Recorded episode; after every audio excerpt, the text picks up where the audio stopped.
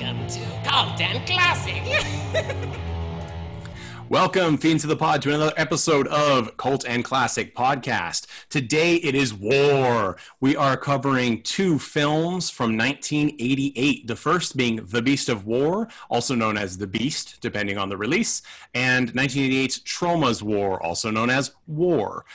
These are very different films that are both war-themed, and I can't wait to dive in. I am your host, as always, Nate Wyckoff, reviewer for horrornews.net and comedian, and we also have with us the wonderful Mandy Longley. How are you doing, Mandy?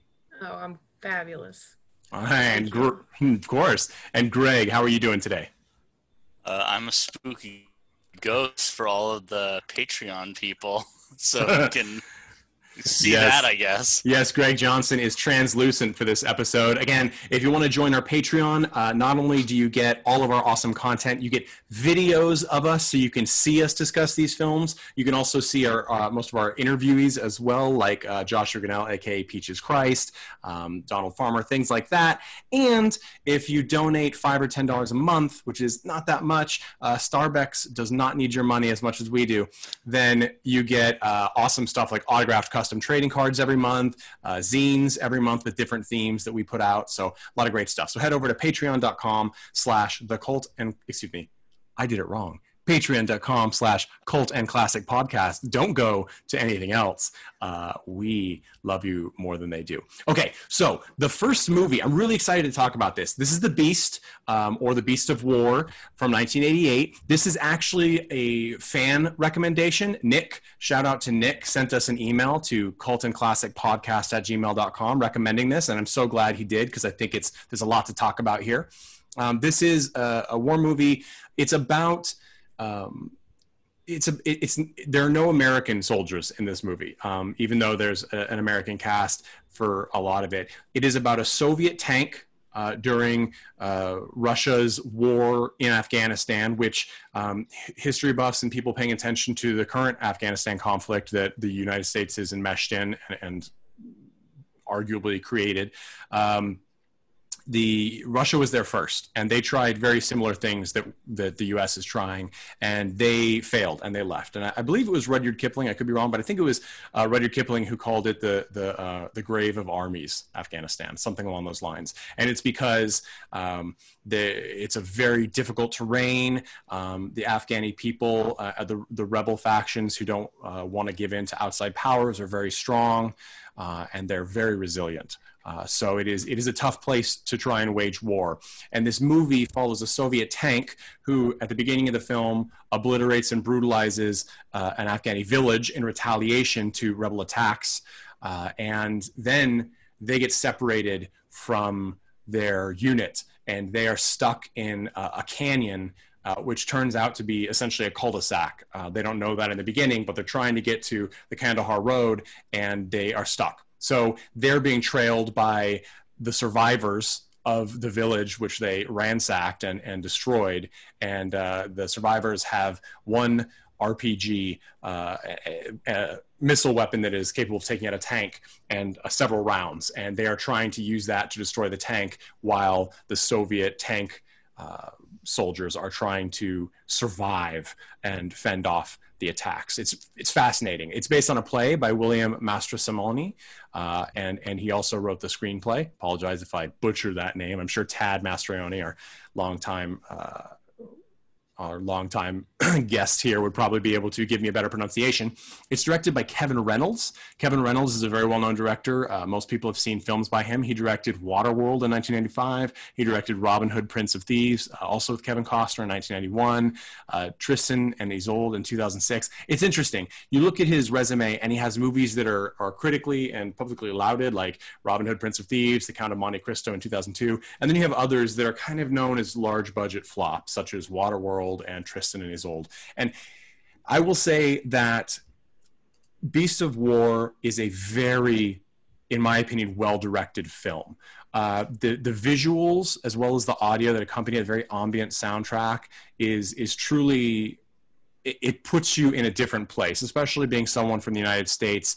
I'm in California. It's a desert, but it's a different kind of desert.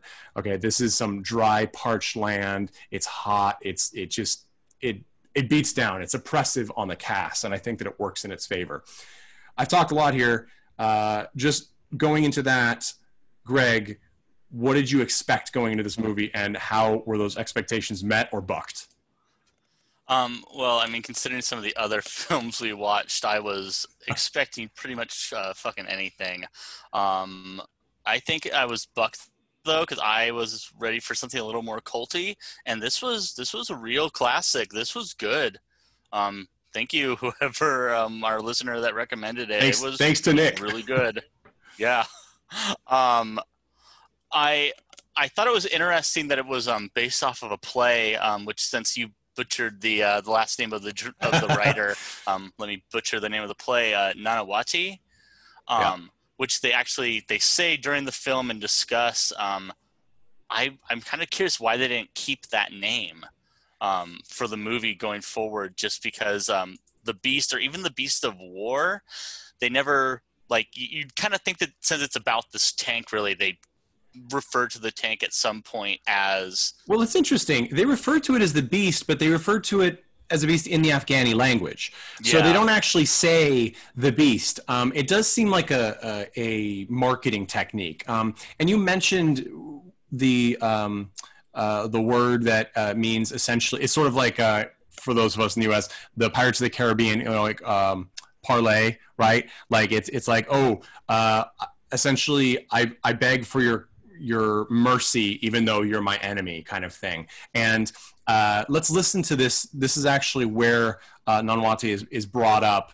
And again, apologies for my super white pronunciation. But this is the actor Eric Avari, who is super fantastic. He was Cecil in Mr. Deeds, Dr. Terrence Bay in The Mummy of 1999. He was Kasuf in Stargate 1994, one of my favorite films.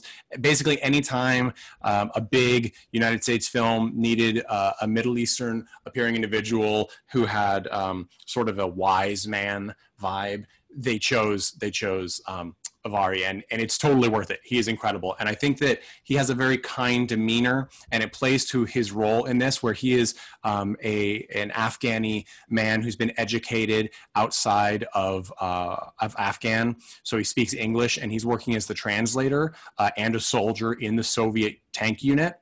But he's not trusted by the commander and the other soldiers, except for Konstantin Kovachenko, who is essentially the main character of the Russians. He's played by Jason Patrick, and he's talking, trying to get to know and understand and learn from Avari's character here. And let's listen to this. This is a conversation after they've gotten lost, and they've already been attacked by the rebels once, and now they're camped out at night by the tank. It's called Pashtunwali. It's the code of honor. Pashtunwali. 3 obligations. First, milmastya, hospitality. Milmastya.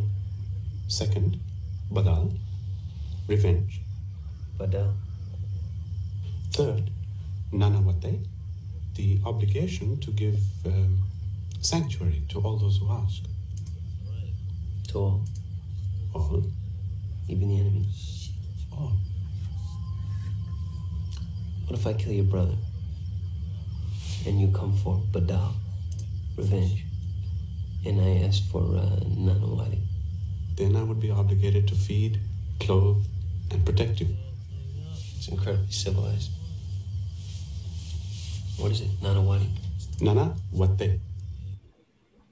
So, and again, I want to mention that speaking with Avari is Jason Patrick's character, Konstantin Kovachenko. And Jason Patrick, listeners will recognize him as Michael from The Lost Boys. So he plays a very different role here, and I think he kind of shows his acting chops. But this is what you were talking about, right, Greg? This word that what they titled the play after, which is, I think you're right, much more representative of the play, this idea of asking for forgiveness in the face of terror and offense and death, right? Yeah, I mean, I feel like it's a much stronger title, but to your point, I think it probably was just marketing that, this seemingly unpronounceable word to anyone that, finds Tabasco spicy, would you know, maybe see a film called The Beast and be like, oh, like I could get on that. Oh, The Beast of War. Now you got me.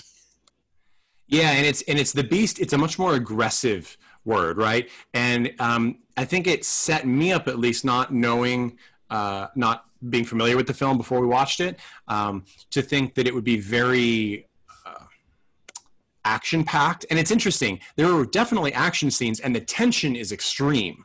But it's actually not an action film at its heart, I don't think. It's really a character play, which makes sense as to why it was a stage play, between these different people and how they're reacting to war. Mandy, when you went into this film, what's your take on that? Did you expect something different? How did it come out? I went into this film and the other film we watched this week completely blind. I just downloaded them and watched them. So I had no expectations going in. I did like how The Beast started out with a quote from Rudyard Kipling, specifically about the women in the war and how they were extremely, like, considered extremely fierce. And so that kind of set some expectations about the interactions with the characters. I had no expectations. I enjoyed some aspects of this one, and then there were other aspects that I was glad that they were left in the 80s. and this is for those interested, who Rudyard Kipling, if you're not familiar, he wrote the stories that The Jungle Book is based off of. He wrote a lot of literature about war as well. He wrote many things. A very excellent writer. This is the movie opens with the quote from a selection from the young British soldier, a poem that he wrote. And this is the selection. When you're wounded and left on Afghanistan's plains, and the women come out to cut up what remains, just roll to your rifle and blow out your brains and go to your God like a soldier. So it's not a pleasant poem. And I think that you're right. I think it sets up the mood for this as well. And those who know me and my film preferences know that I tend not to gravitate towards war films, at least not mainstream ones. And there's a reason for that. I am not a huge fan of the grandiose nationality and that they often put into the honor roll of these films. So, for example, and this is not saying anything against the expert cinematography or acting or writing or cast or any number of things about these films, but Saving Private Ryan. I did not enjoy Saving Private Ryan. The reason is because I don't buy in, when you're trying to do a film that's purportedly realistic, the idea that this sort of heavy-handed sacrifice that seems small or meaningful is going to be in play. We've all know, I think it's hard for any of us to say we don't know a soldier or someone who's been in some branch of service at least in the United States. I imagine similar elsewhere. And it's not that, even if you're, you know, a good soldier and you fight what you think is a just and good war, that sort of gallantry is not what you do all the time. It's a job, right? It's a job, and that job often comes with very dire consequences for you and other people. And so when I see a film like Saving Private Ryan and people love it and they go see it and they talk about it, and then I see it, I'm very disappointed by what feels like sort of a hollow, false narrative that it's all worth it in the end because this person sacrificed themselves. The Beast really, in my opinion, is fantastic because it bucks that. It's one of those films that says it muddies the water. We really follow two groups of people who are completely at odds in this film, right? You aren't just seeing the rebel Afghanis from far away and like, oh, they're just, you know, shooting rockets at us and then we're driving away and killing one of them, shooting and back and forth. You go from the Soviets in the tank dealing with their personal issues and their situation and where they're coming from to the Afghani group where they're the ones in their mind that are being attacked. I mean, they essentially have been invaded, and they're the ones that are in the right. So you get each group's perspective. And when you get those kind of combating ideologies, it makes for a gray, muddy water, right? You just can't say this group is in the right, this group is in the wrong. And it gets even more murky when the film starts to put in all these individual characters with different motives and different personalities, right? Like every single person is, well, all of the main characters are very identifiable in this film, right? In The Tank, you have Patrick's character, who's sort of the, I don't know if I'd call him a Dostoevsky character. He's kind of, he's like in the gray, right? He's doing what he's doing because he has to, and he thinks he has no choice. You have Avari's character, Samad, the translator, who's like, I'm doing this because I believe Afghan needs to move into the future. I love my country, and I think that this is the way to join the world. I think at one point he says we're like a flea on a bear's tail, and the bear being the Russia, but also more largely the Western world and technology, right? And he's like, we have to, because eventually we will die, or the bear will crush us, or whatever. We have to assimilate. And that's his point of view. But then you have the commander of the tank, who is really a standout character here, George Dzundza. And he's been a soldier since he was 8 years old, and this is his life, and he's sort of obsessed with his tank, and that is his world, right? And it's sort of an Ahab whale situation. And then you have the Afghanis, and you have them with one person is like, my family was just killed, now I'm the Khan, leader of the village, right? And now I have to make the decisions, and it's not just me anymore, it's all of my people. You have the woman whose husband was brutally murdered by the tankers at the beginning of the film, who, she doesn't care what the Khan says, she wants bloody revenge, right? So you have all of these people, it's like you have two groups, and then you start to break into subgroups, and it just makes the water too muddy to say, this is a heroic act, this is an evil act. And I really enjoyed that about The Beast. Getting into that, let's talk about that opening scene, right? Because that's really the I mean, it was, they didn't waste any time getting us set up. It's sort of like a Lion King moment in the beginning, right? We see these big open plains of Afghanistan, and then we see like these sleeping dogs, which I've heard there are wild dogs in Afghanistan. I don't know what kind they are. They look adorable, but I imagine they're not when you run across them. But and then we get to this village that's very much what we imagine a village in Afghanistan from United States news stories to look like. It's been tumbled down several times in its history, but it has people living there, getting water, making food, drying laundry, also shining old Soviet weapons. And then the tanks roll in, right? And then we just get explosions, slaughter of everyone indiscriminately. And then we get this scene where a character who we find out is the new Khan's brother before killed, and the other brother becomes the Khan, who says, who fires an RPG, and he misses, okay? And they catch him, and Dzundza's commander character essentially says, put him under the track of the tank, and he will tell us where the rest are. And then with all of his surviving villagers watching, he refuses to say it, and Konstantin Koverchenko drives the tank and crushes him completely. And this is, it's a really gruesome scene. We don't actually see it, but we see the aftermath, and it's essentially just a bloody mound of flat. It's like a horrible pizza, right? And I don't know about anybody else, but this is the moment to me where the film, probably 10 minutes in, if that, says, this is your message for the movie, and we will carry this out to the very end. And I wasn't sure, what were your reactions on that scene? Mandy, what did you think when that happened? First of all, it just moved, and my Zoom background was flipped, so.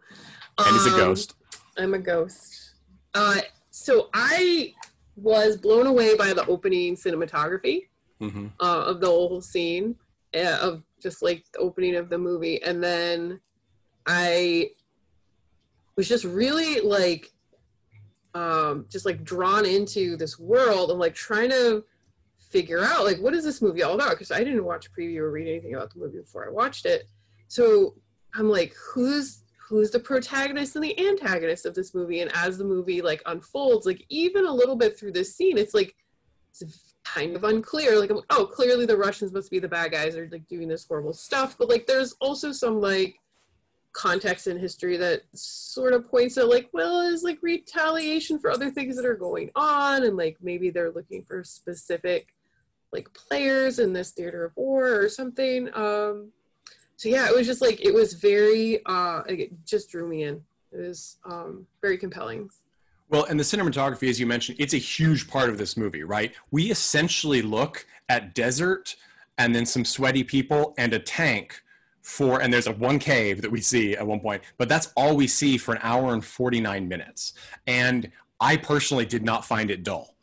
It's very, very well done. And Doug Milsom is the cinematographer for this film, also works later with Kevin Reynolds on Robin Hood, Prince of Thieves, but also is probably most well known for being a cinematographer on Full Metal Jacket.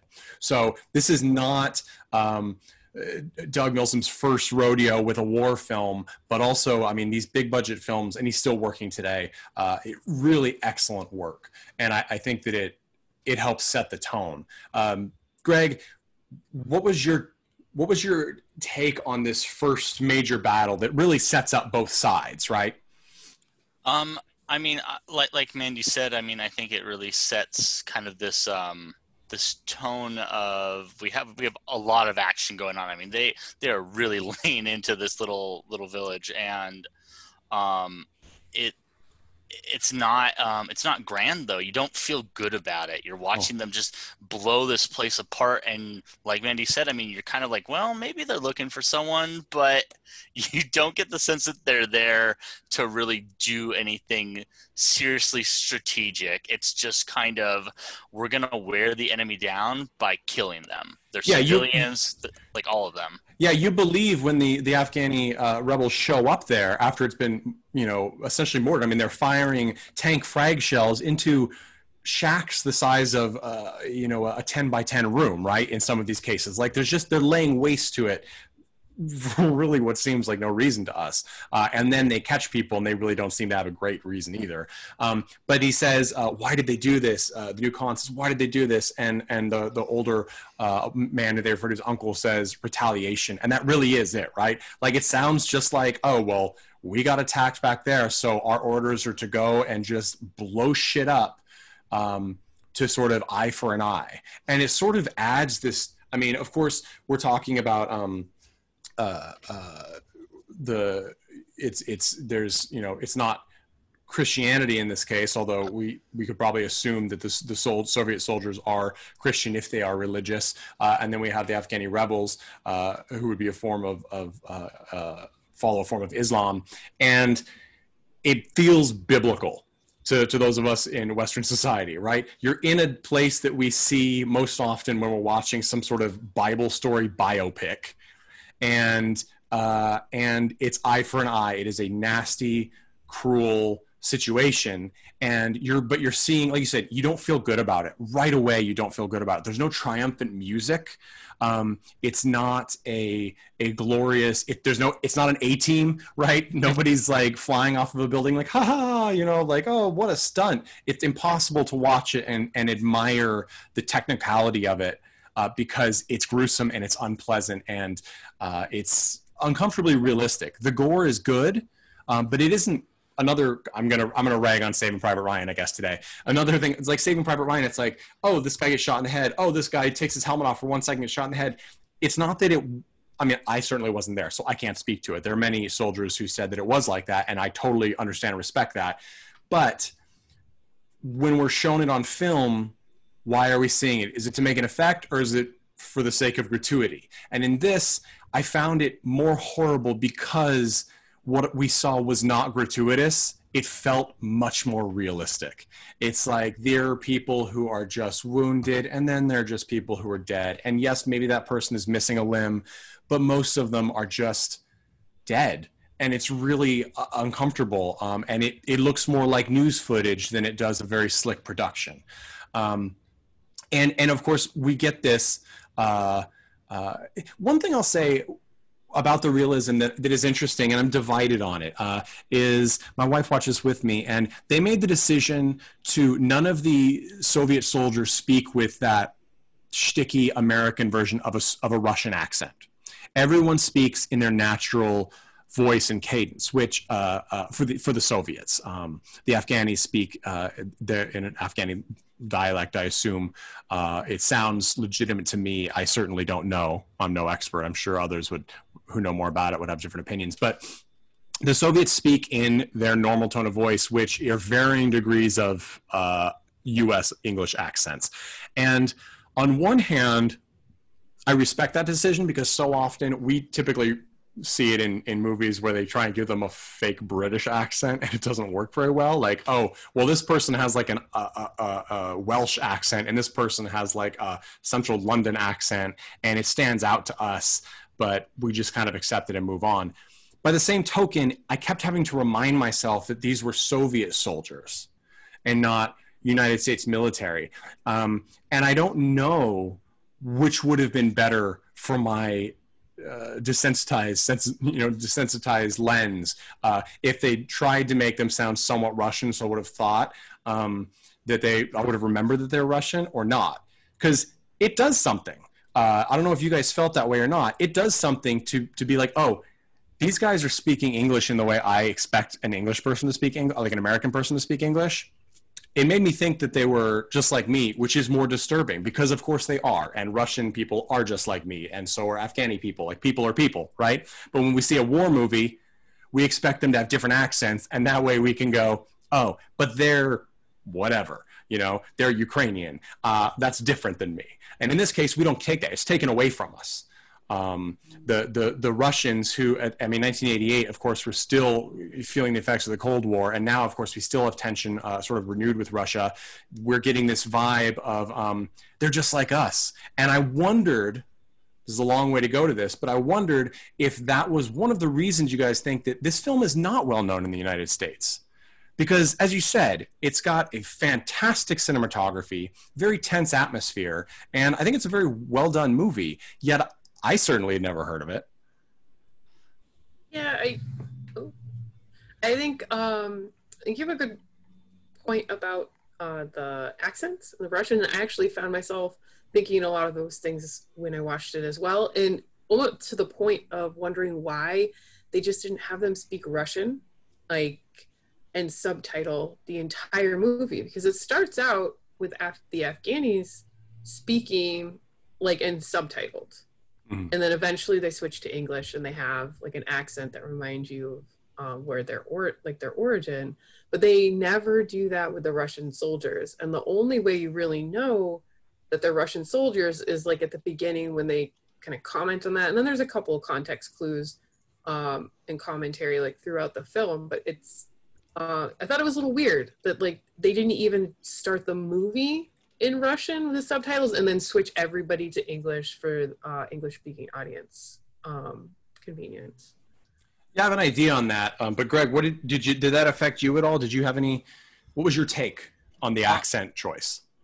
I mean, I think I liked it when you started talking about it. I think that really clicked with me, that it made me connect with them more. It made me kind of see the Soviets in this film as they could be like me. They could be like American soldiers. And I don't know if that effect would have been reached if they'd all had, Rocky and Bullwinkle accents. But I think I agree with Mandy too. I think I would have liked it a lot more if they all just spoke Russian and the whole film was subtitled.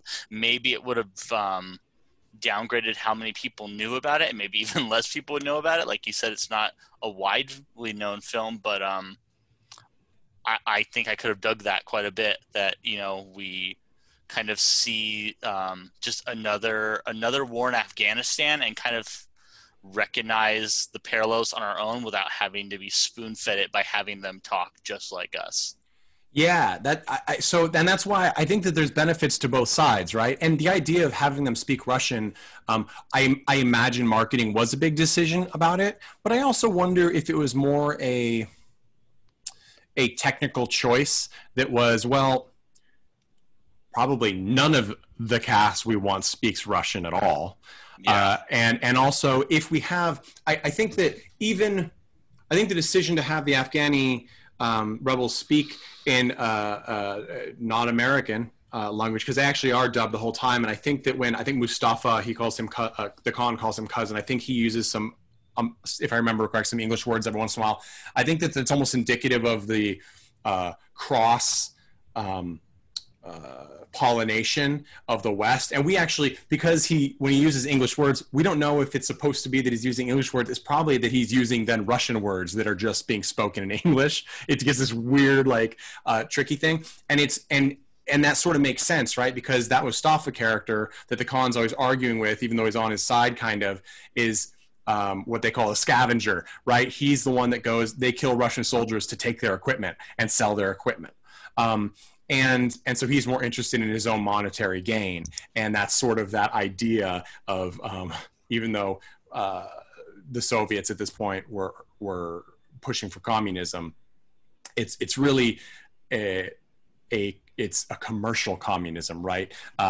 They're still working in the world marketplace, and people are making money. They're oligarchs. So I thought that was an interesting play.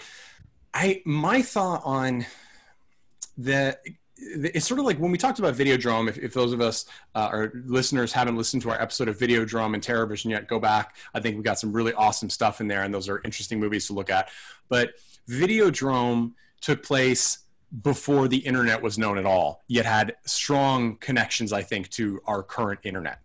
And this movie similarly has, even more so, huge connections to the U.S. involvement in Afghanistan, which is interesting because, of course, this is before the U.S. involvement in Afghanistan at all. But because we're watching it now, I found myself constantly being like, I wonder if they did that because, oh, wait, they couldn't have. They didn't have a crystal ball telling them what was going to happen in the future.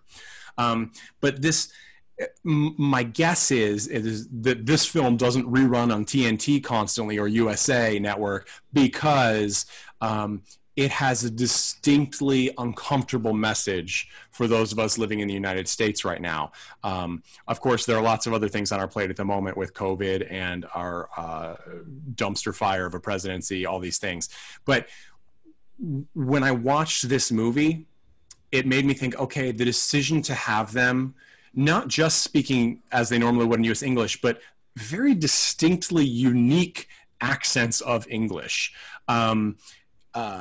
especially from the commander.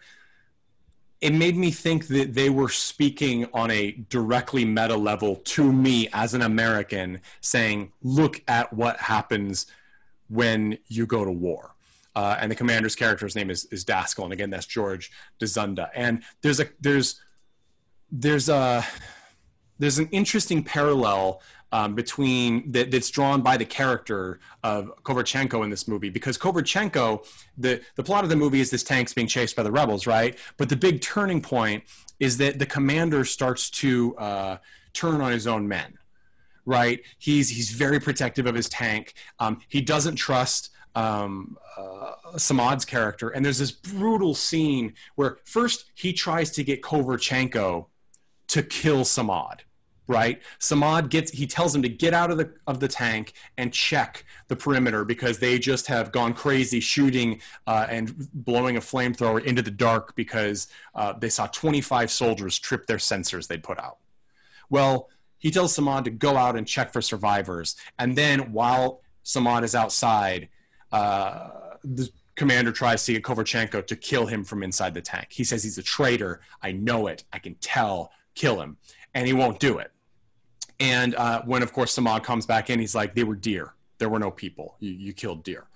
And that comes into play later because after humiliating Samad, when he's trying to do his prayers to Mecca, he sends him into a river, which one of the soldiers has just urinated in just to throw extra spite on the fire. And then he shoots him in cold blood.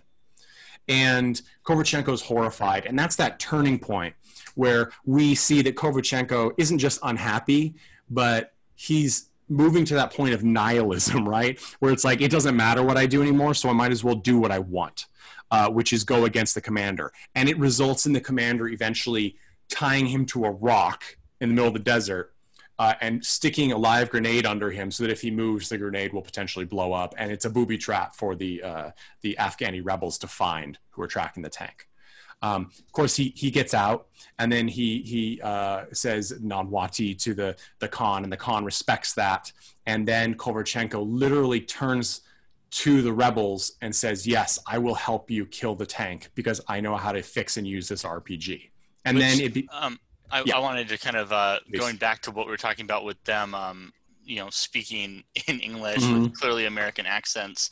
At the end of the film, I thought it was interesting when, all said and done and Pachenko kind of tells off his commander, and I think he literally calls him a Nazi or refers to them as like the Nazis. And I'm not Russian. I don't live in Russia. I don't know what their feelings are on their alliance with Germany and then Germany's betrayal of them and how they view them, like how we do here in the States anyway. But I thought that was a weird choice to have him kind of like use an example of evil that American audiences would understand. And right. I don't know if someone in Russia would kind of hear that the same. And that was, one of the last lines of the movie, or just about. Yeah. That's kind of the message that we're ending on.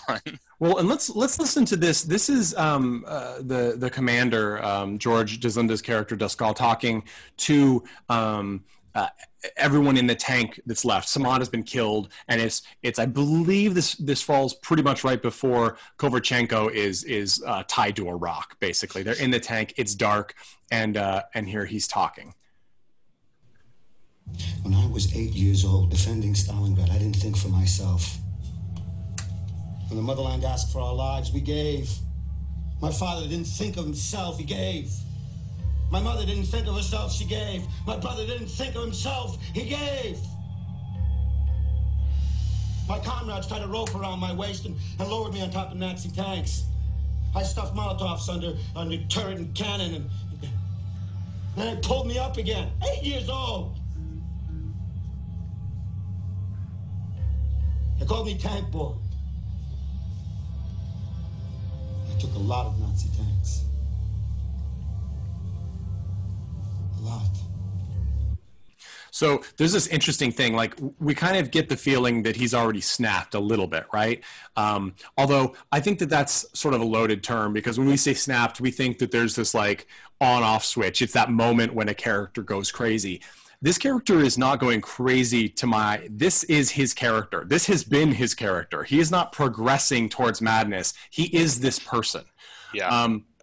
And this was really interesting because the idea is that Koverchenko, which again, kind of this, I think, Dostoevsky, it's sort of like he is educated, unhappy, and he's also got the logbook, right, where he's keeping record of all the actions of everyone, the demerits, the accomplishments, things that are very dangerous to Duskal, like him killing Samad in cold blood, or his gunner who was distilling liquor from the brake fluid, causing their brakes to be problematic in the tank. Like, all of these are being written down and physically kept by Constantine's character, and that makes him extra dangerous. And he is now, because he is somehow problematic for the commander, he's a traitor. And he thinks for himself is the big problem in Duskal's eyes, right? He thinks for himself, and that's why he goes off on this tangent. And then when you were talking about Koverchenko calling him a Nazi at the end, it's almost a little more than that, right? He's not just saying, like, you're a Nazi. He's saying, how does it feel, essentially, for us to be the Nazis this time? Yeah. Because they're the invading force. And following blindly then is the implication, as he says you're supposed to do as a soldier, causes exactly what he was so proud to have fought against. And it literally just crushes him. I think that's the moment where the commander, I mean, his tank's been destroyed, so his one sense of, like, he's so proud of it, right? Like, that's his world. That's destroyed at the end, finally. It can't be moved. The tread is blown off. And they're left to just wander in the desert, presumably for God knows what, to die, presumably. But of course, the women show up and brutally murder Duskal, which it's hard to argue that he didn't deserve it. If he just wandered through the desert and we didn't see what happened, it would, at least for my American sensibilities, be a little disappointing. Yeah, for a film that definitely wasn't about glorifying war, there was something very satisfying about watching those Afghan women just beat him to death. Except probably stone him. They were all about the stoning. Oh, yeah. They were all about the stoning. And there, and it's interesting because we'll get into this with Troma's War too, but there is a surprising amount of parallels between these two films, even though they are radically different films with radically different caliber and genre. Yeah. But it really is sort of, I like, there's a lot of mirrored scenes in this film. For example, and it probably comes from its background as a play, which is there's the scene early on we listen to where Koverchenko is talking to Samad and they're eating bread. He offers them bread and they're eating and they're learning about each other. And more than they're learning about each other, they're sort of finding this connection between each other. And then Samad's dead. Koverchenko's been betrayed by his commander and he's been given an uncomfortable parley by the Khan, and they're in a cave, and he's given bread, and when he's eating, and he's supposed to eat first before anybody else can get it, right? So he's offered bread, he takes the bread, and then he and the Khan begin to form their relationship, which is interesting. It's a different relationship than we saw with Samad because they have a different level of communication ability between each other. But I thought it was very interesting because Koverchenko is he's in both scenes, but he's sort of on the opposite side. He's offering bread in the first one and learning from Samad. But in the second one, he's being given bread and he's teaching. He's repairing the RPG. He's offering his skills or granting his skills when asked. And so that's an interesting parallel. And then we have another one that's even broader, more less concrete parallel, but I think even stronger, which is the end of the film. The end of the film is, of course, the soldiers, the surviving tank members are sent off. The women kill Daskal. And then they say, sorry, Khan, couldn't do what you wanted. And she's covered in blood and she drops the bloody boots and belt of the commander in the dirt. And he's horrified because for twofold, one, it's gross, but also probably because he's been defied, right? Like he's still trying to find his leadership. He's only been Khan for what, like 2 days? And then Khan is like, he's trying to get Koverchenko to come with him. And Koverchenko does at first. They retreat because there's a Soviet chopper coming in. And they start to pull him in. And then Koverchenko stops and he keeps the rifle, the Afghani decorated rifle that the Khan has given him, but he takes off everything else and he waves down the chopper and they pick him up in a hoist. And he's carried off through the air, hanging there, right? And it's super interesting to me, and I don't know if you guys felt the same way too, because I was trying to think, why does this feel satisfying to me? Because it's a very open-ended moment to end a film on.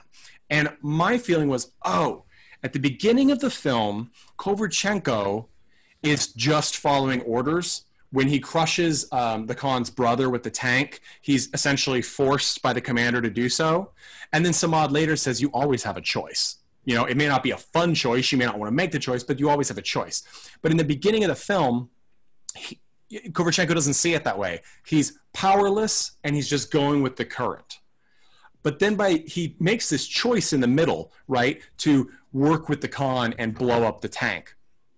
And then at the end, he goes and he's physically going with the flow. He is 100% not in control of his ability to do anything. So it's sort of like at the beginning, he's in that position. And at the end, he's in that position. And we're left to wonder, what is the actual change that occurred? Because he made a clear choice in the middle. And then at the end, he's chosen to potentially go back to what he just was at in the beginning of the film. We don't know. Is he going to go for a discharge and go home? Is he trying to get back to Russia? Is he going back to the military? Right? Because the commander insinuated that he's been insubordinate before and that his next step for insubordination will be prison.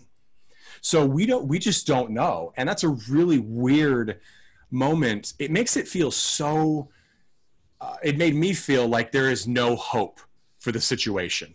Right? Which sort of goes back to that Rudyard Kipling poem in the beginning.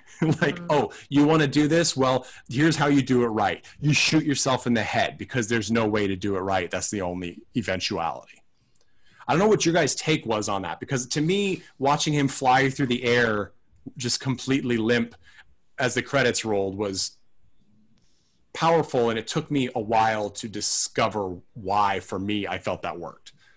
I guess, I mean, my initial reaction was opposite of yours. I felt hopeful that he kind of, he saw his choice of, he could stay there and just kind of live this new life, and that was fine, but he had kind of been doing the same thing in the Soviet army. He'd just kind of been there living his life. He's still in war, right? Yeah. Like, but if he went back, he was the record keeper. So his job is, you know, he's probably not going to change anyone's mind, but he's going to tell the tale of this happening. And maybe one other person, you know, kind of gets the message of maybe we shouldn't be in Afghanistan anymore. And kind of that, like, he's willing to take the long journey. He's willing to plant the seeds he may never see grow, that sort of thing. And also, you know, we liked him. He was our protagonist, right, and it was happy to see him leave alive. Yeah. so that's why I took it as hopeful, with just the surface level. He's alive. He's escaping. Great. That's what we want as a viewer. And then maybe a little bit under the surface of, he's making the hard choice to probably get court-martialed. I mean, most likely. Well, because we don't know, the other two soldiers are alive, right? Yeah. So. And they probably are not that far off. So are they going to pick them up, and what are they going to say? Right? Because in one, it looks like he saved them because they were going to be killed by the Khan's men. And then he was like, no, let them, basically just let them go in the desert. They'll die in the desert, which, you know, maybe at least it's a chance. And so we don't know how they're going to paint it, because they didn't like the commander by the end either. And we should mention, too, one of the other soldiers is played by Steven Baldwin in a very interesting role. He plays the sort of seemingly greenhorn soldier who gets injured early on and does the whining. He does an okay job, but his part is relatively minor. If you weren't familiar with Stephen Baldwin's face or didn't pay attention to the credits, I don't think you would know that it was him. Mandy, what was your take on the ending? Oh, like, some of the stuff Greg said, like, is, like, you know, nice to wrap up the end of the movie with the protagonist, like, going home, sort of, but it didn't feel super satisfying, because the whole movie was very ambiguous, or very open about what was happening in this war. There were no good guys and bad guys, really. I mean, there's definitely some troubled characters that you were not unhappy to see meet their fate at the end. Right. Yeah. But it wasn't particularly satisfying. It had me thinking back to, like, our high school English classes, and I was wondering if one of our specific English teachers would have painted him as a twisted Christ figure, where he was having, like, his re-rising after several days away from one life, like a certain kind of death, and then wandering in the desert, and then, like, kind of going off, being reborn. Because the imagery is there, right? He's crucified on a rock. Yeah. Right. And then he's found by these other set of people. And yeah. And I was just like, oh, she would have loved to have told that story and taught that lesson from this. And I was never a big fan of that, but I did think about that when, like, this particular Christian imagery was used in this film. Well, and I also thought it was fascinating because the Afghanis, when they're following the tank, and it's not easy for them. Like, obviously, the people in the tank are like, I don't know how they're surviving. It's impossible out here, but they're doing it. But it's clearly not easy. And they come across a holy man who's dancing around a fire talking in what seem to be riddles. And then you realize, because he's talking about Goliath being slain by David and the Khan coming through the desert. Oh, it's David. You're going to slay the Goliath. And like, what the fuck are you talking about? And he's like, Goliath. And he points and there's the tank tracks. And they're like, oh, it's a good sign, maybe. And they go, and then here's the thing. If I were Koverchenko and this whole sequence of events occurred and I knew it, I would convert to Islam, because you're like, this seems prophetic, right? Because he's like, you're going to, you know, David will slay Goliath with a stone. And then, of course, it's the women actually using C4 and grenades that blow up a rock ridge over the bottleneck where the tank has to exit the canyon. And that's what eventually disables the tank. And it's literally the stone, not the rockets. The rocket doesn't work. It destroys their barrel of their tank, and they've already run out of shells. It literally is an impotent weapon. But the rock is what does it. And it's super, there's all sorts of imagery there. But I thought that was, I mean, I don't think that this film sets out or succeeds at being pro-religion in any sense. I think that it eschews all organization, because it's like, look, this country's shit. The Afghanis are not doing well either. And the religion seems like grasping at straws. It's a very unpleasant, I mean, there's so much, my favorite scene in this is that sort of like, black irony, which is the tank while trying to lose the rebels, they come across an oasis with water, and knowing that the rebels will use the water, they get their water, they get it for the tank, and then they poison the water. Well, the rebels, one rebel dies, but they figure it out before anybody else drinks the water. Well, of course, the rebels know this and the soldiers don't. The canyon has no outlet. So they have to eventually turn around and come back the way they came. Well, at their apex, when they've gone as far as they can, when they realize they have to turn around, they think everything is great because a copter comes and offers to rescue them. The commander says, no, we're taking the tank back. They get fuel from the copter, and the copter, which is looking for water, says, all right, well, we'll radio ahead and get you some more fuel. We're out of here. Well, when the tank finally backtracks and gets to that watering hole, all the copter crew is dead because they found that poisoned water supply. So they essentially killed a unit of their own men, which, and also they don't know, it turns out they probably did, but they don't know if they radioed in for help yet before they were killed. So it's really this karmic payback, right? But it doesn't even, it feels like an aha moment, but it's not a rewarding moment for the viewer. Like it's not the sort of gratification moment, like the reveal and capture. It's not the Scooby-Doo moment where they pull the mask off and you're like, aha, it's just a bleak, how could things get worse all across the board? And that sort of oppressive, it's like the sun in this film, right? The nights are black and the daytime is blinding. And it's these harsh contrasts that make the film seem so oppressive, and I think really accentuate these moments where the characters sometimes don't even say anything. They just look. Like, they don't say, like, I can't believe it, we killed our own men. They just look at the dead bodies and are like, fuck, you know? And I thought that was a great moment in this film. I don't know. We're about wrapped up on The Beast. It's a dark movie. I think it's a great movie. I think that there's just so many elements to discuss that there are probably some, we didn't even really touch much on the gender divide between the Afghani women and the Afghani men. I don't think that the movie touched a huge amount on it, but it does give the women sort of a power that their male counterparts are not willing to grant them. They constantly are telling them to get out. This is not your job. And of course, they're eventually the ones that do the job that the men fail to do. Thought that was interesting. But to conclude this, Mandy, would you recommend The Beast, aka The Beast of War, to someone, and why? I think I would recommend it to, I don't know, like people that like stage stuff. I think I'm gonna go and look for this, like if there's a recording of the stage show of this. I think I'd like to see it in that format. It is a slow, difficult movie to watch. It has very 80s soundtrack, which drove me kind of crazy, but did help to heighten the tension of the film. So I don't know. I guess as usual, like, to those who listen to this podcast, you're probably already fans of odd movies from the 80s. So this is right up your alley. All right, Greg Johnson, who would you recommend The Beast of War to and why? I would recommend it to pretty much anyone. I mean, it's a great war movie that does something different. I mean, I'd recommend it if you like something a little more heady. Hell, I'd recommend it if you watched 12 Strong or whatever that Chris Hemsworth one was where they rode around on horses. I mean, it's just a good war movie. It's something different. I would, though, add an asterisk to that.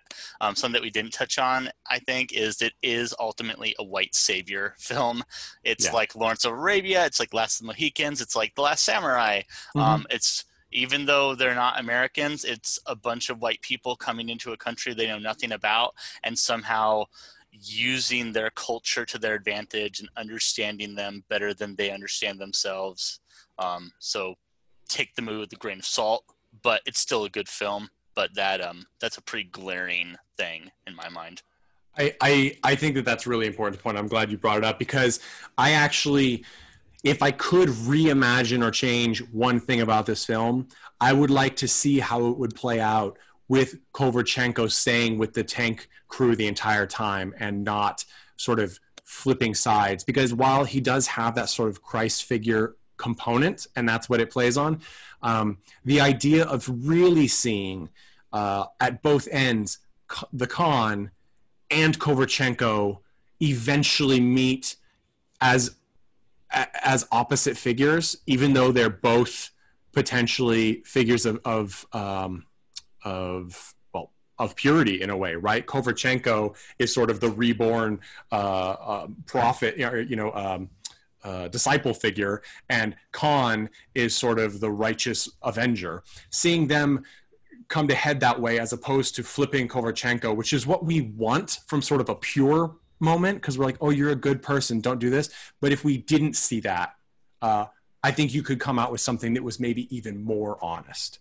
But that said, I did really enjoy this movie, and I think that I can only assume that it's distasteful to a palate for a lot of people who really want to believe that war is always a positive if we're the ones that are fighting it. I think that's why it's probably not more well known, because I think that it's better than a great many films that are much better known from this year, let alone this era. And I also want to mention, we didn't really touch on it, the gunner is played by Don Harvey, who's a very well-known actor. You'd recognize him if you saw him. He's Jeff in Better Call Saul. He was in Casualties of War with Michael J. Fox. He's been around. And then also, the Khan is played by Steven Bauer, who is Manny in Scarface, and he's in Ray Donovan as Avi. So he's also well known, and he did a pretty good job. I would recommend this film to people who like impressive sort of AAA big budget films.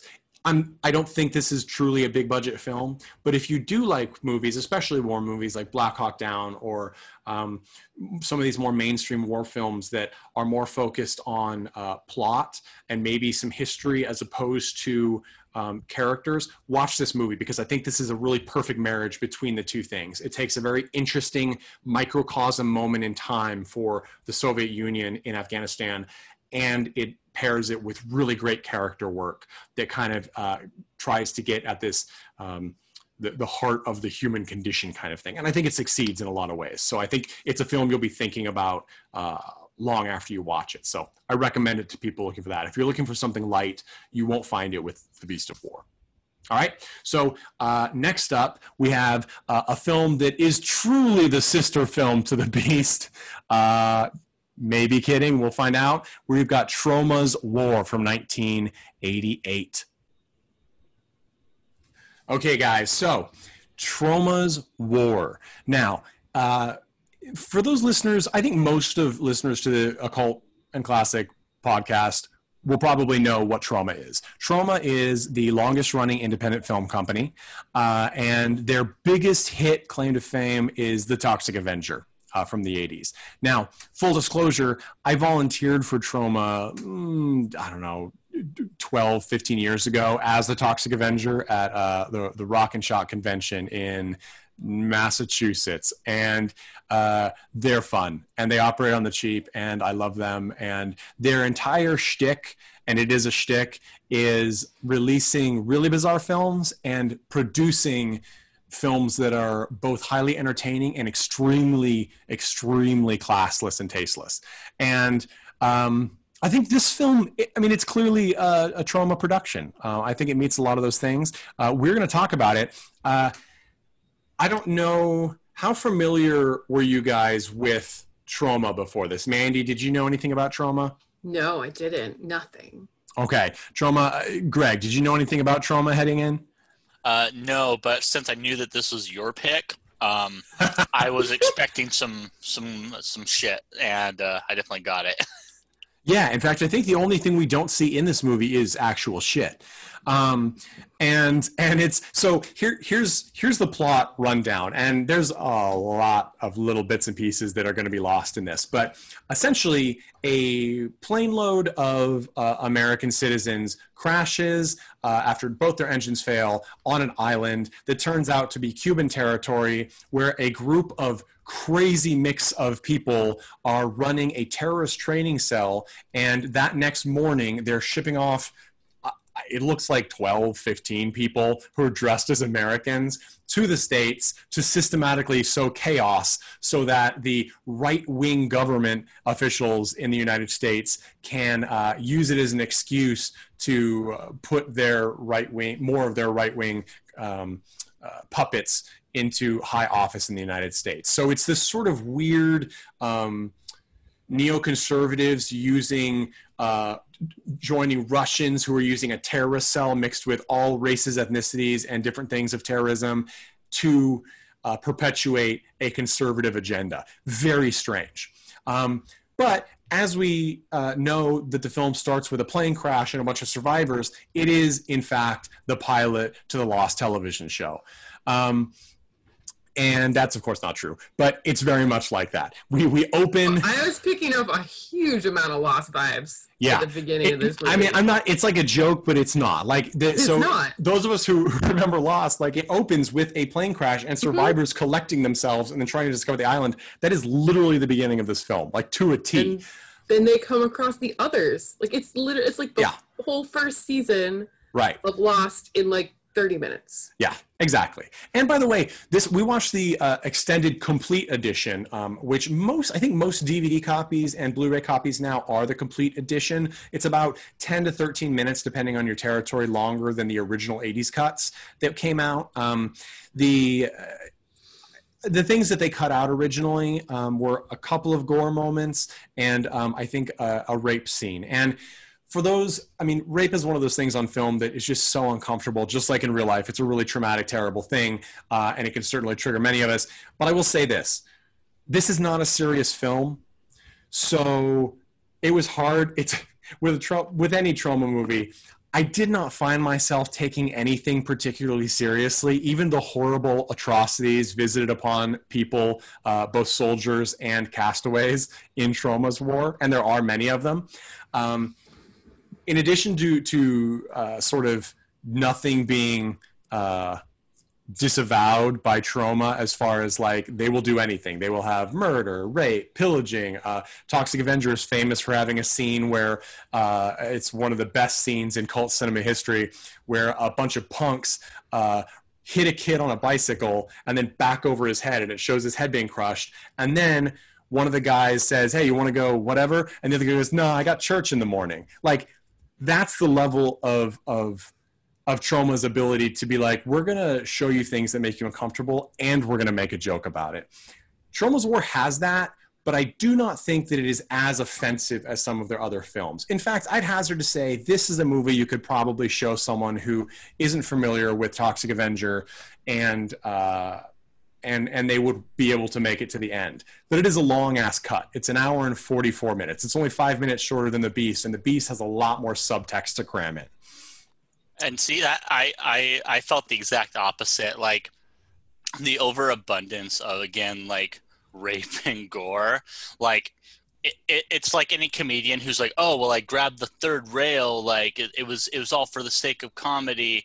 If it's funny, sure. But none of this was funny. No, like, it's not. Like it was just fucking mean-spirited and just tasteless to be tasteless. And Mandy, what was your vibe on that? Oh, wow. Like, I don't even know what to say. Really, it's just, it was a bad, bad movie. So, which is what we were promised. Well, what's funny, so I'll cut you off on this one thing is, yeah. You touched on the mean-spiritedness, Greg, and I would say maybe it's because I've seen some films that I truly consider really mean-spirited, especially towards women, where I think there's one in particular, which the name will come to me, and then will be wiped clear from my memory once again. But it's one of the clown movies. It's not Clowntergeist. It's not that one. It's another direct-to-video clown film where I was like, this is a vile movie because they clearly do not understand that they are crossing a line. Whereas Troma, it definitely is a shock jock film. I felt that it was just like goofy, more than mean-spirited.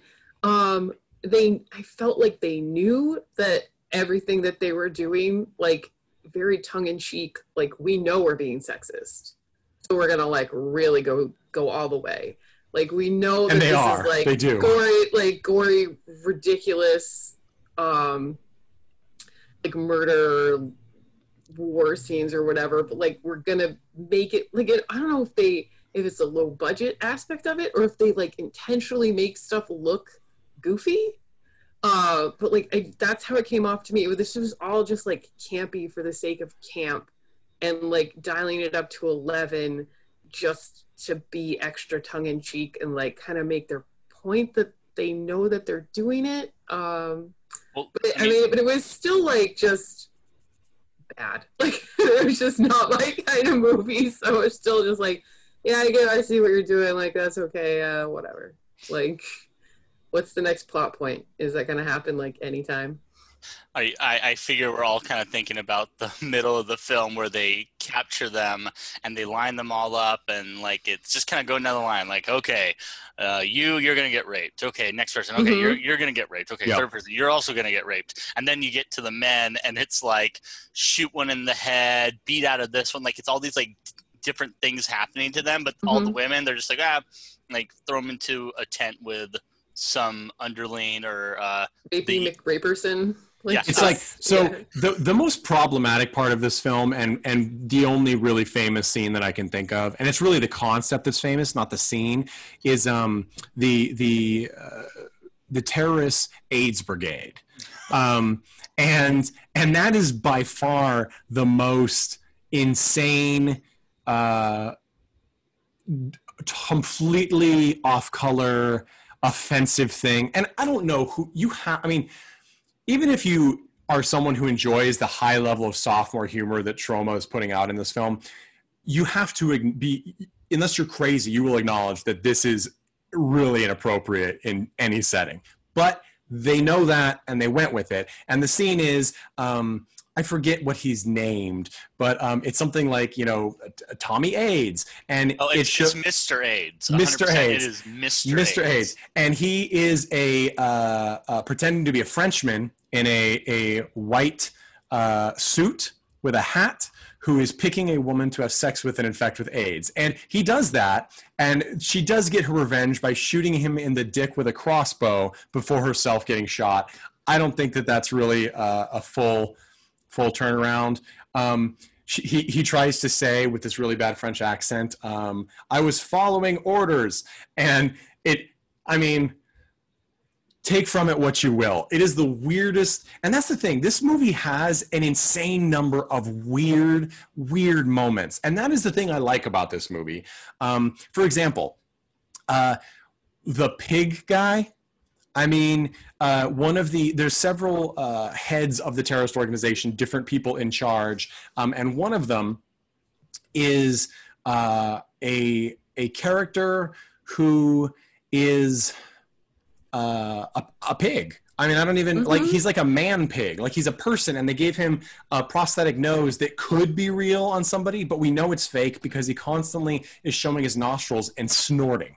And and let's just listen to a clip of him. And truly, this actor, his name will come back to me, is doing God's work. Here we go. Want to risk our infiltration trainees who have spent years to train? Yes! Cause the entire economy and all the plans we've been making for it all these long years is at risk as long as even one of those commandos still lives. Yeah. So that is it's Rick Collins, I believe. Could I just say real quick? Yes. About Rick Collins and the entire cast, like, man, I've never seen a group of individuals in a worse movie commit this fucking hard. No, like, I know. Yes, like, I think I only saw one person like clearly break, who clearly was not an actor, but everyone else was. They were 110% on board with their dialogue. Yeah, really though, and. So Troma in this film, as they do with many films, casts a huge number of non-actors. But they also pull a lot of people who are actors or want to be actors from New York, typically. So they get a lot of people's first chance. In fact, you could find a lot of working actors who early on worked in Troma films and went on to great things. And in fact, Rick Collins, who we just mentioned, who is super jacked in this role, he's actually in many of Troma's most famous films. He's got a bit part in The Toxic Avenger, and then he's in Return to Nukem High and Toxic Avenger Part 2 and 3. For those who think that Troma is just a throwaway kind of thing, I'm not saying that you're not wrong in many cases, but I will say that James Gunn, who is a very, in my opinion, one of the best working directors right now. He's directed the new Suicide Squad film that's coming out. He's most famous for the Guardians of the Galaxy series, and will be working on the third. And he also did the live action Scooby-Doo 1 and 2. So, I mean, he's done large movies, and I think many people love him dearly. He came from Troma. So they do put out true talent. And I think what you're saying with the commitment is people seem to like working for Troma. I know I did, even though they definitely work on the cheap. I got paid in DVDs. I did not get money. But for a weirdo like me, I was just going to spend it on him anyway. But Rick Collins snorting, I wanted him in this whole movie, and then I wanted a spinoff. I don't know what kind of weird backwoods, like white supremacist redneck he's supposed to be. He's shirtless with a bondage like brace, and then like strips of machine gun bullets that he doesn't use. I don't understand his character. I don't know where he came from. But there's also a bunch of other characters that just run on screen just to get killed that I don't understand. There is a ninja in a full like Party City ninja outfit in the group of terrorists at one point. There's one scene where Parker, who is one of the main characters, he's played by Rick Washburn, who's done a lot of good work and 100% committed to this film. I mean, 100%. He plays the used car salesman who is not only an ugly American bigot, but he was a... in the airborne in Nam. And so he's like their secret weapon, and he starts killing these terrorists and collecting their ears. And he is all over this movie.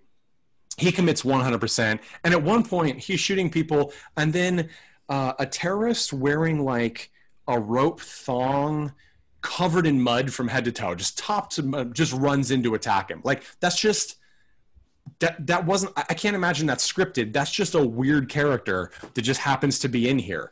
And it's definitely the lineup from Blazing Saddles when they invite all the evil people, and you see like Klansmen, you see Nazis, you see Banditos, like the whole shebang. Yes. Well, and that brings something else about that. Lloyd Kaufman, who is head of Troma, and Michael Hertz as well. Both of them are credited with directing this film and writing it. With some other, Lloyd Kaufman did the story, and then some other people actually wrote it, including additional dialogue by several of the actors, including Rick Washburn. Is people often I mean, there have been people who have railed against Troma for all of the crazy, disgusting things they put on camera.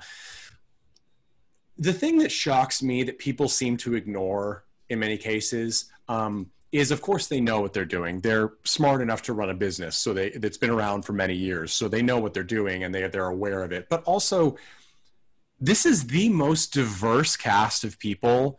Every race, color, creed are in this film. And there are a lot of extras in this film that get great FaceTime, and they're everywhere.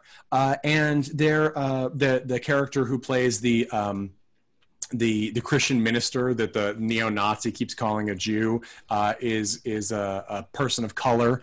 I think it's Nancy is one of the punk rock girls. She's black and she's called the smart one throughout the film. Who, by the way, I don't have 100% confirmation of this. That's Alita Harris, who plays that very beautiful actress. She has the honor of slicing the conjoined twins in half, who apparently are somehow running this, although they die halfway through the movie. They're connected at the head. They're joined at the head. Like, they're the brains of the operation. I don't know, they have, like, is that supposed to be a joke? I wasn't sure. Yeah. But again, those are just more weird characters. Like, they throw shit, just anything could happen in this. If it's the same person, and I really think it is, but I have not been able to get confirmation, she is now a doctor and a reverend and a motivational speaker. So that's pretty interesting. I would, Alita, if you're listening, please come on the pod. I would love to hear what you have to say about Troma's War and everything else. But yeah, so there's there's just a lot of insanity in this movie. It also is distinctly separated into like three.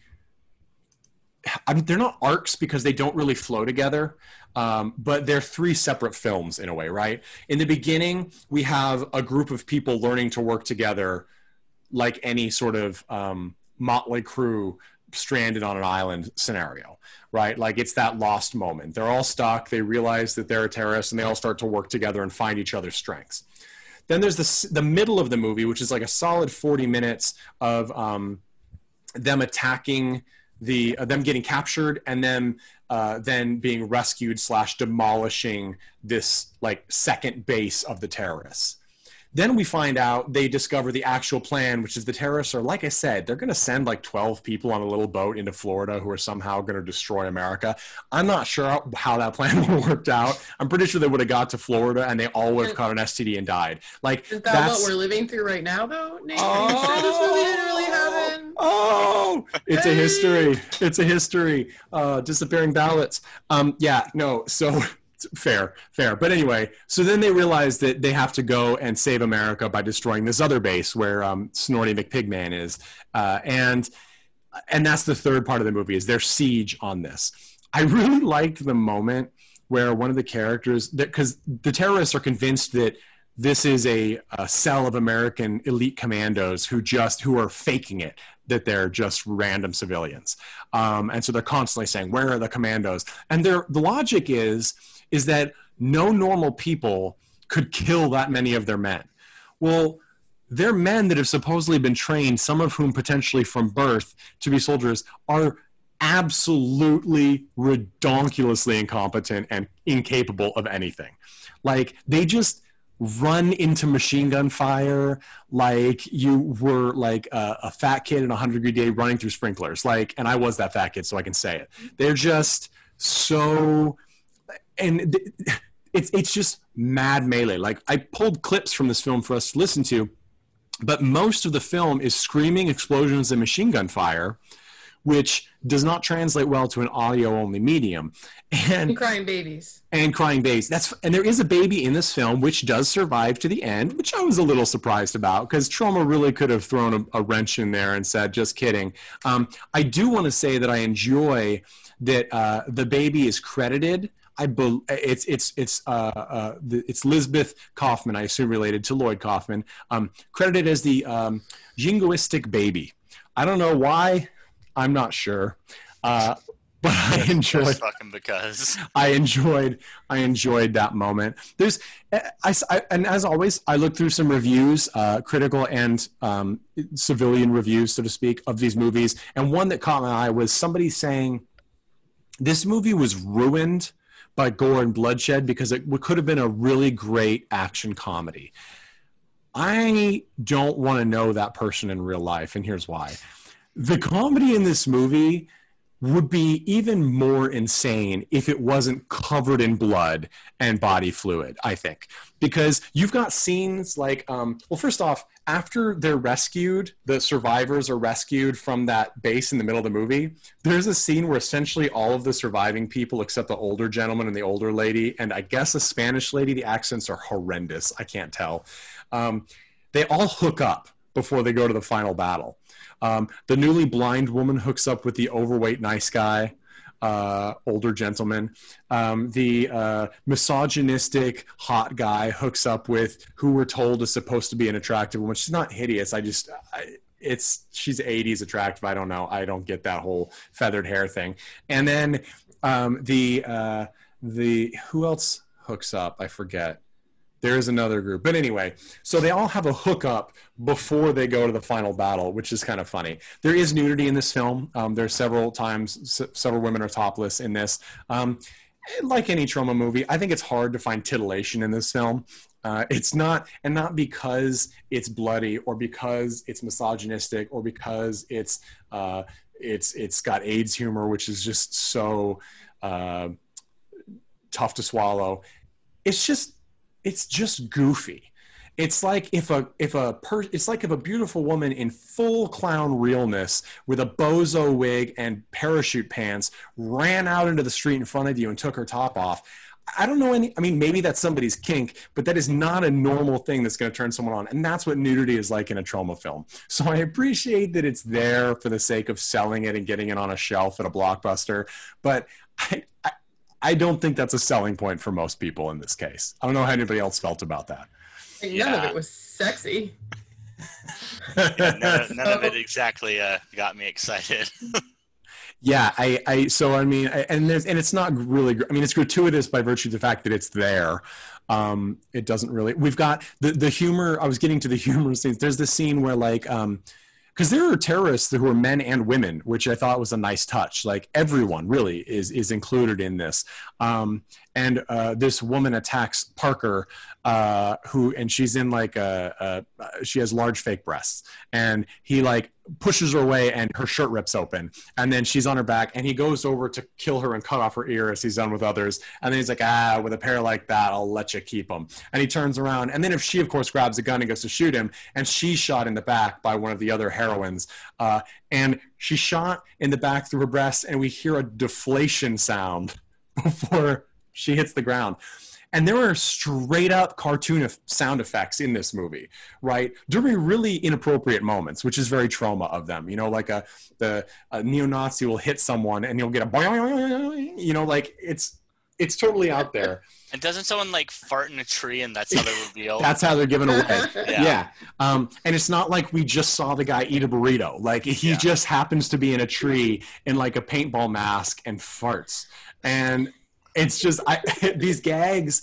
My favorite insane gag is when the hot girl and the misogynist guy are they've already consummated their relationship, and now they're fighting the final battle, and they go back to back, and then he's like, "I told you to stay behind." And he kisses her on the cheek. He's like, "I'm so glad you never listened to me." And then she turns to him, and they both have submachine guns. And she rubs the muzzle of her machine gun against the muzzle of his machine gun. You're rubbing chopsticks together. And they close up on it. And I'm not exactly sure what this is supposed to symbolize. That wasn't titillating for you? That didn't. I didn't get it, but it was so, the fact that moment was committed to film it really did inspire me, because one thing they did in this movie is I don't think Troma does this in general, I don't think they fail to catch their vision. on film. I think that what they do is they're like, well, I want this, so I'm going to do it. And that's not everybody's cup of tea. I'm gonna be honest and say it's rarely my cup of tea. And there's a lot of stuff that a lot of filmmakers put in things that I'm like, you should have cut that. Some editor did not do their job. And this movie, it's all of those put together. I don't know if this is one of them, but Troma, as I said, they often do things on the cheap. And when they shoot on film, they would go and buy the tails from other production companies. And the tails were the ends of film reels that weren't shot on. They cut them off, and they would buy that, and they would splice them all together, and they'd shoot on that. And I imagine this is probably the case with this movie, because the color is wildly different in many shots, especially in the middle somewhere. They're shooting soldiers in the trees. That's like the farting tree scene. And when they show the tree shots, it's not just that they're staring at a bright sky. The colors are radically different. So I'm sure it's a different film stock, which happened. And so the mastering is all over the place. And that does add a flavor that's like, oh, this movie came out the same year as The Beast. These films were in production at the same time. And they are so unbelievably different that I think they both have a place in the world. But I don't know. To me, this movie would be great at a drive-in with all of you with me in the car. Whereas if I brought all of us to go see The Beast in the theater, dinner afterward might be a much more somber affair. And I guess, you know, I don't know. It makes me wonder, which movie is more to our times right now? Like, if one of these films was to come out today, made, which do you think it would be? I know what I think, but Greg, if you were producing a movie, which of these do you think would get made? The one that ends with the entire cast looking at the camera and loudly cheering America, maybe? Yes, that literally happened. Stay till after the credits, guys. Mm-hmm. Mandy, what do you think? Well, I think that all of this is a huge conspiracy, and believers of QAnon actually made Troma's War, like, within the last 6 months. Well, I'm pretty sure that Troma will be putting out QAnon Zombie Corona Attack in the future. Yes. And yeah, no, what's interesting too, and let's listen to this clip, because I described the right-winger conspiracy that's part of this movie. And let's listen to this. This is the hunky lead here, who I believe is Sean Bowen. Yeah, Sean Bowen. And this is his only credit, at least his only credit on IMDb. I'm not sure if he works in stage or if he's moved on to other career choices. But this is him talking to the other people as he's found a stash of information from the terrorists. It seems they're planning a massive infiltration of the United States. Coast to coast, New York to LA. They're out to kill as many people as they can and freak out the rest of the country in the process. And the best news of all is they're leaving tomorrow at dawn. So the commies got the terrorists doing their dirty work now. We better pick up this hardware, people. We're gonna need it. It's a little more complicated than that. There were papers in there with American names on it. People with influence and contacts in Washington. And from what I can see, they're the ones at the top pulling the strings. But wait a minute, that doesn't make any sense. Why would right-wing Americans be working with Cubans and terrorists? They're left-wing. Okay, there were political papers there written by Americans, using the terrorists to accomplish their own selfish goals. What goals? The usual ones. Money, greed. They want the terrorists to destabilize the country, then they're going to blame it all on the communists. That way they can get more and more right-wingers running things in Washington. So here's where my ears started to tingle when I was watching this scene.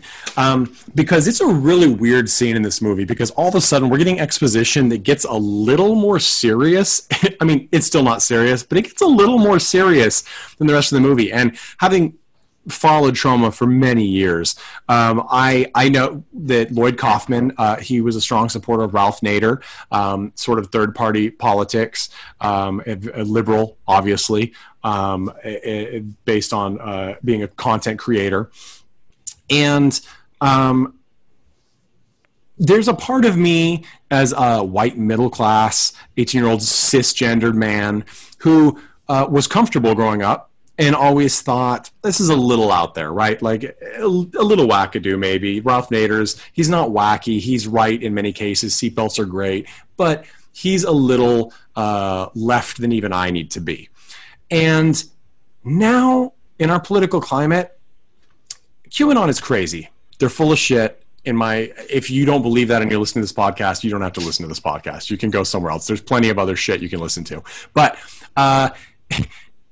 there really are people working against democratic process, things like that. And they tend to be people who have money. And seeing things like this that came out 4 years after I was born and realizing that a lot of things still don't change that quickly. It's a weird feeling. It's just a very strange thing to be watching a movie that is essentially an R-rated cartoon and then go, by the way, your political system is really fucked up. And then kaboom, boom, you know, like it was just really weird. And I don't know if that ever worked to the advantage of making people aware of it, or if it somehow cheapens the message, I don't know. But I really liked that moment when Parker, the Vietnam vet, you know, anyone who can't kill a man is a pinko and you know, and clearly a queer, you know, his words, not mine. Like that's having him go, I don't believe it. And then the lead going, yeah, well, it's true. There are Americans on this list. That totally surprised me. And it surprised me that made the cut when really the rest of the movie is just gunshots, explosions, screeches, boobs, and fart noises. I mean, I thought it cheapened it. I mean, it was kind of every other word out of anyone else's mouth was utter absurdity. So to have anything even like orbiting poignant, I just kind of tuned out, honestly. I was like, oh, more bullshit and it's not a joke, so I guess I'll come back when there's something that maybe I can try and laugh at. Good luck with that. Yeah. And to be fair, I actually didn't laugh at anything in this film. There were a couple of times I smirked, though, and there were tons of times when my jaw dropped open. And sometimes that's worth it, because if nothing else, this is definitely a movie that someone can come to you and say, man, Cats was insanely bad. I've never seen a movie that bad. You can go, are you fucking kidding me? Let me show you something. Sit down here, son. Sit down here. This was my Vietnam. And then, show them Troma's War. And again, I think that there's a lot of people like it. Now, something else we need to touch on, Troma is kind of known for their low-budget gore effects. They're all over the place in this movie. And as I always believe, they're effective. I like their gore effects. They're goofy, they're latex, but they're low budget, but they're super creative. And if you're going to show me, if you're going to show me cartoony violence, I want to see a severed arm. I want to see twins connected at the head, cut in half on the floor. Like I want to see that stuff. I love the snake attack. The snake attack. So one of the characters in the beginning from the plane crash, he never gains coherence. He's just always wounded and bleeding, and they're carrying him around. Well, he ends up getting bitten by a snake, and it's a real snake that then becomes a rubber snake on his face, which I appreciate because no animals need to die for any movie we've ever reviewed, and a couple people maybe, but that's okay. And then this throws the rubber snake, and then we get this great effect of like his face just pulsates around his eye, like it just like a beating heart. And I'm always like, is it going to explode? It doesn't explode, but it's gruesome. And the work of those air pockets that they put in under latex. I mean, Troma's a master at that. It works, you know. It's not Videodrome, but it's icky. And the same with hilarious, but it doesn't make you laugh. Yep. Like all at the same time. It's now. So here's the thing: the other, to me, a great comedy war movie is Tropic Thunder. I really love Tropic Thunder. I'm a huge Ben Stiller fan of his writing and his acting, and I think that was a brilliant movie because it pushed buttons, but it was still tolerable to the mainstream audience. Even though if you break it down or you take it out of context, it is truly out there. This movie, I do feel like, in a way, is a progenitor of that, because it did attempt to use that same jungle warfare concept that was so big in the 70s and 80s, especially the 80s with Rambo, really Rambo 2, 3, etc. It used those to comedic effect. Tropic Thunder has some true laugh moments. Troma's War is more of... I'm trying to think of the right term. I think... John Waters used the term on RuPaul's Drag Race once, a beautiful obscenity. That's what this movie is to me. It is, whereas a film like Terror Vision has really interesting characters and it's clearly a satire, this is not, it doesn't feel like a satire. It feels like an homage that they decided to throw in a blender with a bad 80s sex romp. And somehow the jokes got melded. And I think it doesn't, it may not work on the level that it's a successful film, but I do think it stands unique in this way. And I think that's why, because the movie's also known as War, just War. Yet it also really, known as A Thousand Ways to Die? Yep, it was released in the U.S. as well as A Thousand Ways to Die. And, which I was actually thinking about the title, and maybe I went into the movie the wrong way. And when I look at Troma's War, which Troma's, it's not. It has an apostrophe. It is possessive. Yes. So it's Troma Entertainment's production of War. Yeah. Yes. And maybe I should have gone into it thinking in the same way, like Not Another Teen Movie, where it's kind of Troma presents a portrayal of war, and it's not going to be accurate, and you should know that because it's Troma Entertainment. That's a very good point, because I personally, and maybe it's because I'm just a sick person, but I much would watch Troma's War over any Not Another Teen Movie flick or Scary Movie flick or etc. I'll watch Repossessed, but we'll go Leslie Nielsen's a different story.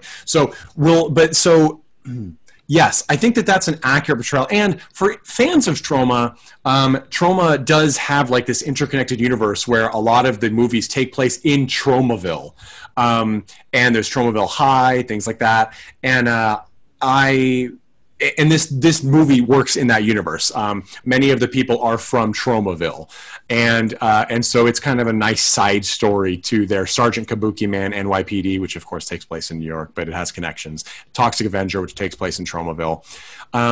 Here's an interesting story that people who know Troma might find interesting. When I did volunteer, I was the Toxic Avenger. The mask is very tight, at least the one we had. And they didn't have T-shirts for me, but they wanted me to be branded so people wouldn't think that I was just a fan who bought a Toxic Avenger mask or something, the Toxic Avenger. So, but they did have a lot of Tromaville High bumper stickers. So what they did is they had me turn my own shirt inside out, which was black, and then put a Tromaville High sticker on my front and back, and then made me bracelets and I think even anklets from the Tromaville bumper stickers for me to wear throughout. And that's how people, and I had a mop that was, of course, a real mop. And that is how people knew that I was with Troma as I wandered throughout the convention. And a surprising number of celebrities wanted pictures with me, which is funny because to me, I'm like, Sid Haig, God rest his soul at this point, but Sid Haig has a picture with me that he wanted taken as Toxic Avenger, and he never will know that was just some schmuck from New Hampshire at the time in that sweating in that Toxic Avenger mask. Side story. But yeah, I agree. The branding of Troma's War is very accurate. And if you just called it War... which I think maybe was the initial intent, sort of like a 1942 or a, as you said, a Blazing Saddles. Like, I think they kind of sometimes go for like a Mel Brooks vibe of ridiculous goofball comedy. I don't think it's as accurate, and it doesn't work as well because Troma's War, which is the re-release branding, is accurate. It is distinctly a Troma film, and... yeah, I think that does put you in the mood if you know what Troma is, what Troma's apostrophe S really means. Mandy, how do you feel about the branding of this film? Because when you go into a film called War, as you said, there's not actually a particular war. I think of World War II. I think of large-scale conflicts. This is really like an insurgency at best. Yeah, and like at the end they say like it was a war, like weird snort. I'm like, it's like a battle? like maybe a skirmish. I don't know where you draw the line there, but I'm like, didn't feel like a war. It definitely just felt like the pilot for Lost. So it, you know, to bring that up again, I was like, I don't understand why this got named this, and I don't know the history of Troma, which thankfully you've filled us all in on through this episode. But it was just, yeah, I was like, I don't know.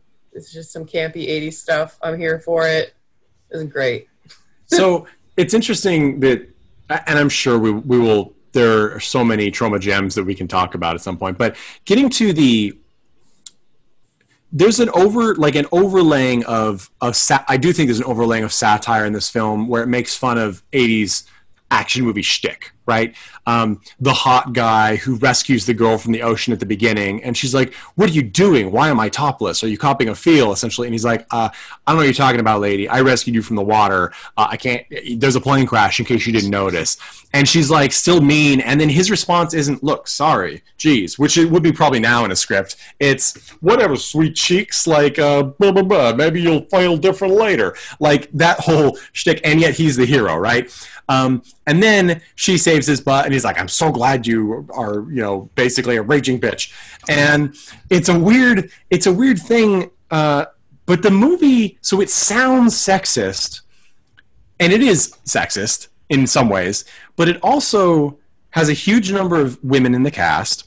I'm glad that you brought that up, because I mean, I was going to say at some point, I remembered that the women do save all the men. Yeah. That's the end of the film. And they do. And not only do they save the men, they're actually like pretty badass at the end, right? Like, and let's give a shout out to the mom of the baby who knows like martial arts and kills like many people. At one point, before she's found her stolen baby again, she strangles an attacker with her baby's onesie and then shoves it in his mouth and beats him to death.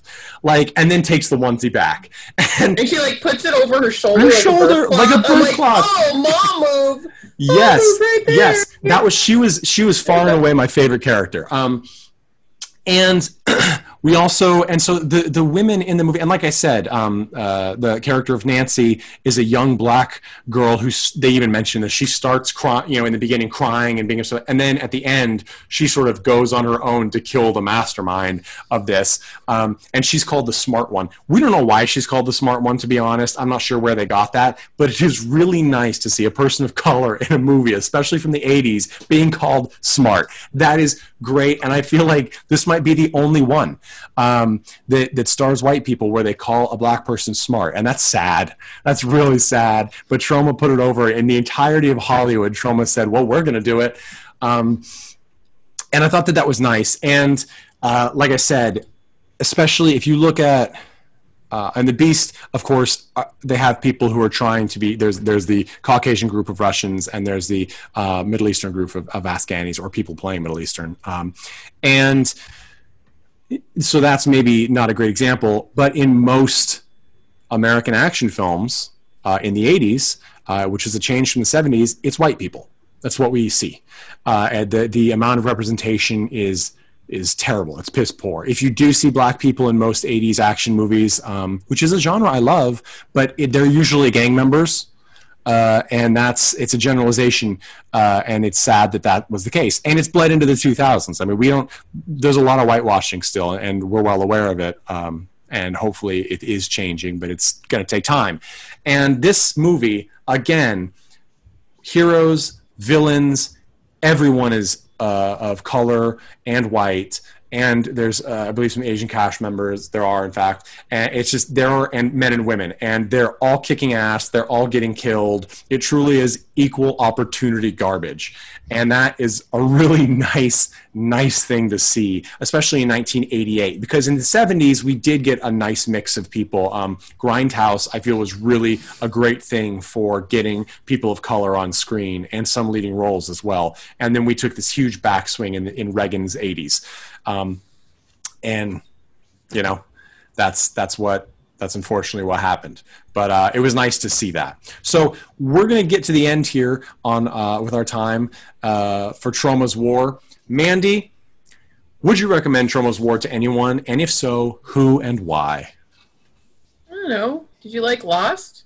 Would you like to revisit that in some bizarre, previous, possibly current, future, I don't even know, time warp event? Like, go ahead and watch Troma's War. It, you know, you're probably not going to laugh, but you'll be amused. And there's an adorable baby. It's true. The baby's cute. You know? Greg, who would you recommend Troma's War to and why?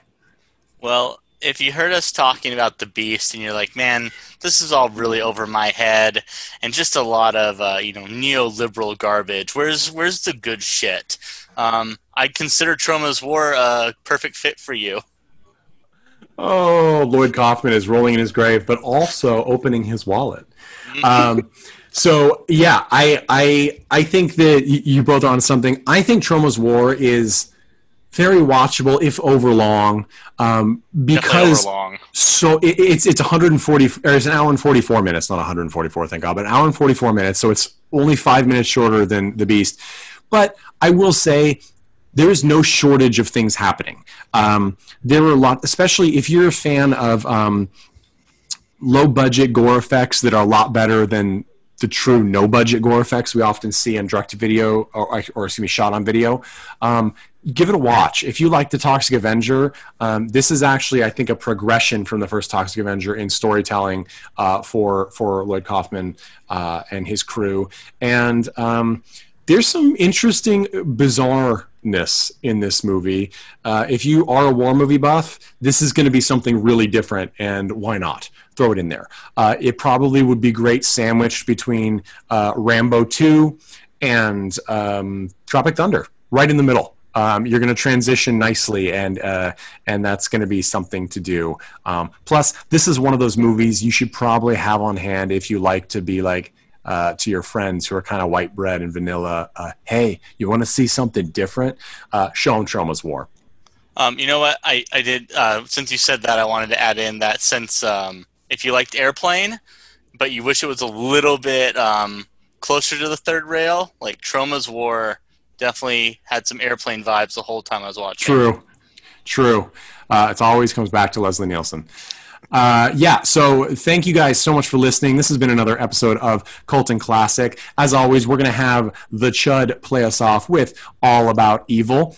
As a note, the clips played in the show are for review purposes only and are the property of the copyright holders for these films. Please check these films out and support them. If anything we say sounds interesting, then they're worth a watch. And send us your recommendations for films to cultandclassic@gmail.com. Thanks again to Nick for recommending The Beast, a.k.a. The Beast of War. It was great fun. And join our Patreon at patreon.com/cultandclassicpodcast. Thanks much. Hey, everyone. Thanks for listening to Cult and Classic Podcast. This podcast is important to me, but what's more important are the rights, privileges, and freedom from violence of everyone in this country and in this world. And that means supporting Black Lives Matter. If you'd like to make a donation, please go ahead and visit cultandclassicpodcast.com, where we have a list of places you can donate and help out. And please stay safe.